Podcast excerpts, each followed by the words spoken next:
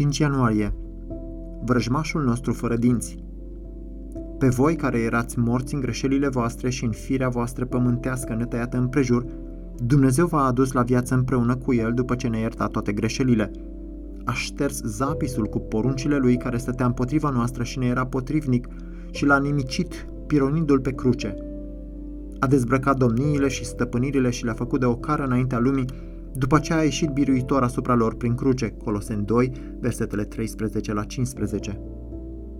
Motivul pentru care unirea cu Hristos schimbă atât de mult lucrurile pentru cel credincios este că Hristos a obținut o biruință decisivă asupra diavolului la calvar.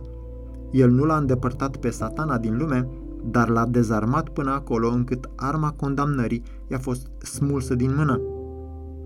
El nu îi poate acuza pe cei credincioși de păcate neiertate. Aceasta ar fi singura acuzație care ne-ar putea distruge. De aceea, el nu ne poate duce la pierzare totală. El poate să ne rănească fizic și emoțional, chiar să ne ucidă.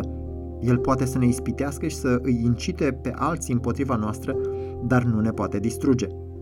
Triumful decisiv din Coloseni 2, versetele 13 la 15, se datorează faptului că zapisul cu poruncile lui care stătea împotriva noastră a fost țintuit pe cruce. Diavolul a făcut din acel zapis principala lui acuzație împotriva noastră.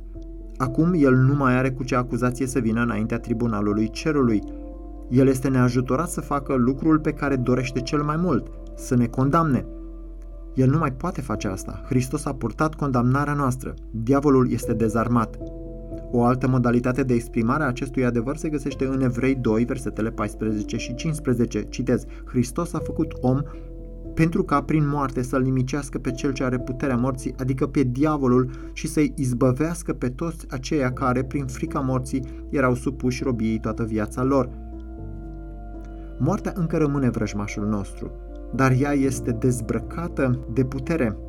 O trava viperei a fost scursă, ghimpele mortal a dispărut, boldul morții era păcatul, iar puterea de condamnare a păcatului stătea în cerința legii. Dar mulțumiri fie aduse lui Hristos, care a satisfăcut cerințele legii. Unde ți este biruința moarte? Unde ți este boldul moarte?